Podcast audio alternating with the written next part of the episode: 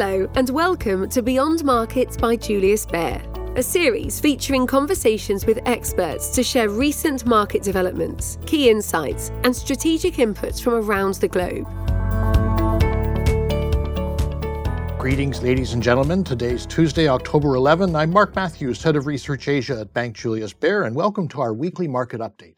All last week, the Federal Reserve seemed to want to send a signal that in no way, shape, or form was it going to adopt a less hawkish stance. In fact, it seemed downright angry. The market was starting to think it might do that.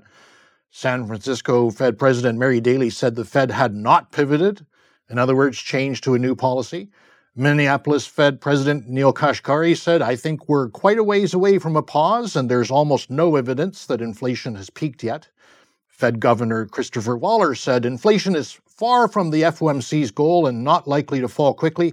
And lastly, another Fed Governor, Lisa Cook, said inflation remains stubbornly and unacceptably high. Now, the Federal Reserve has always said it's data dependent, and recently it's honed in on two specific data points it wants to see soften core inflation, in other words, inflation excluding food and energy, and employment. Let's talk about employment first. Friday last week saw the release of the Non Farm Payrolls Report, one of the most influential data series released by the U.S. government. As its name suggests, it measures the number of workers, excluding farm workers and a few other small categories. 263,000 new non farm employees were hired in September, according to that report, and that shows the labor market is still healthy, but it was a decline from the 315,000 who were hired in August, and it's significantly below the monthly average from January to August of 420,000.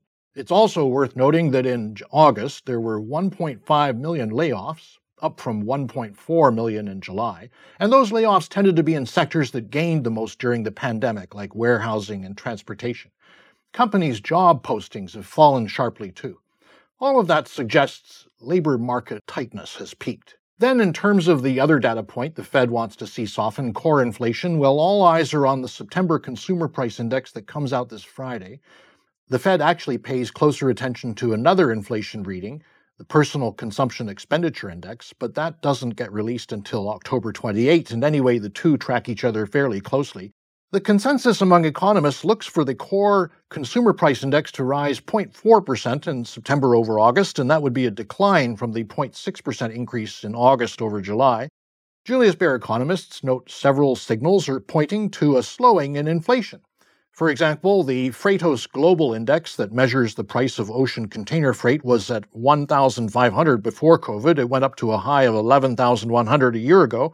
It's back at 3,700 now. So that's a sign supply chains are rebalancing and the price of goods should come down. Two other key things to watch are rent and healthcare prices. And on rent, there are multiple signs that falling home prices are finally starting to slow rent inflation.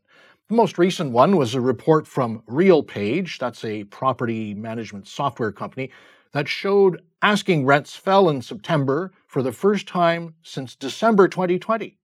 And then for healthcare, well, drug prices already went up by a third from July last year to July this year, and that means the base effect of last year's high prices is going to temper further very large increases from here. For health insurance prices, retained earnings of health insurance companies are how the government captures the cost of offering health insurance, and because of the strange way those are accounted for, the data actually only gets released once a year in September or October. Experts say those are likely about to swing back into negative territory, and that should mean a substantial drop in the medical health insurance basket of the consumer price index in the months ahead.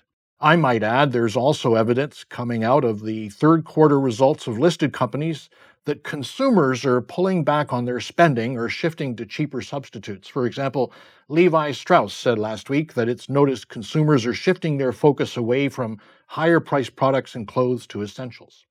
And we expect that to continue as the wealth effect of lower asset prices, property and stocks, starts to weigh on demand.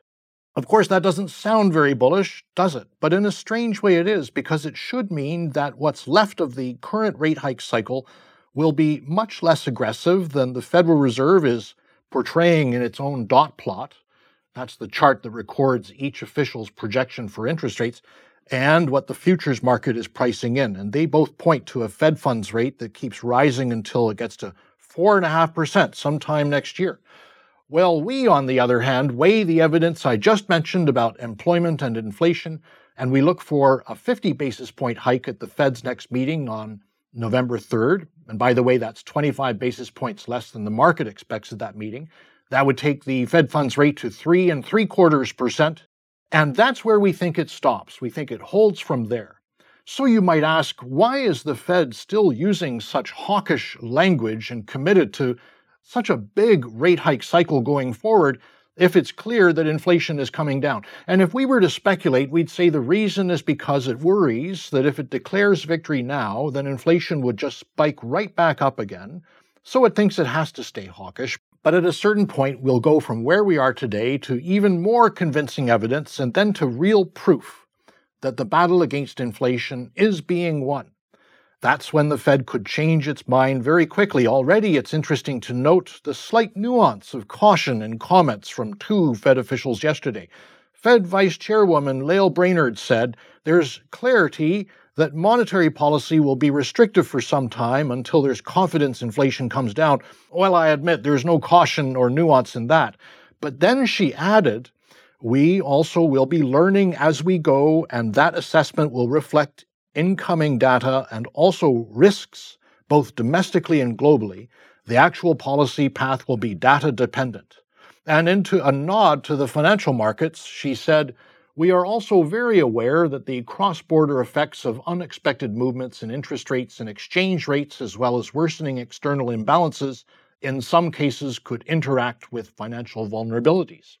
She said the Fed's dot plot was very helpful at a point in time, but she said things can change.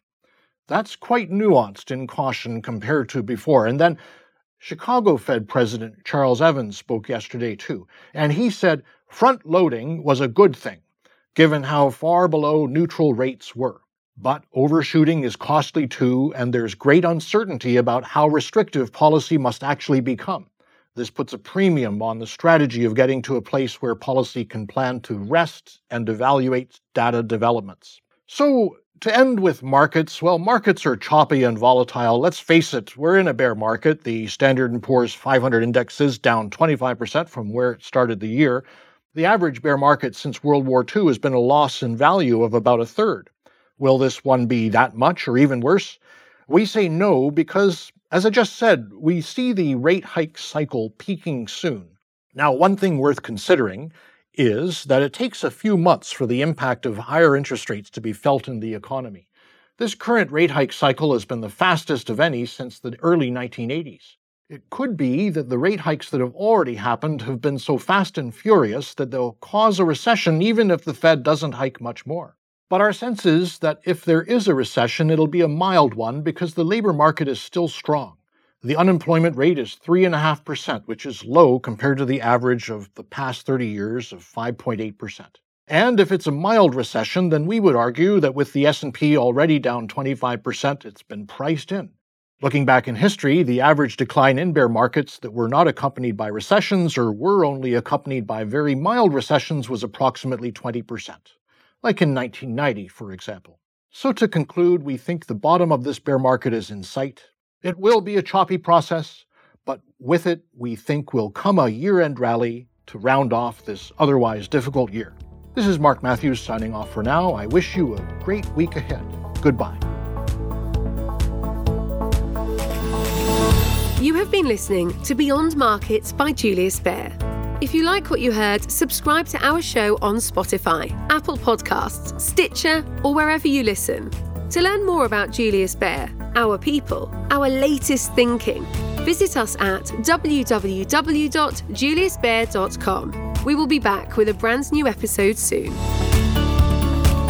The information and opinions expressed in this podcast constitute marketing material and are not the result of independent financial or investment research. Please refer to www.juliusbaer.com forward slash legal forward slash podcasts for further important legal information.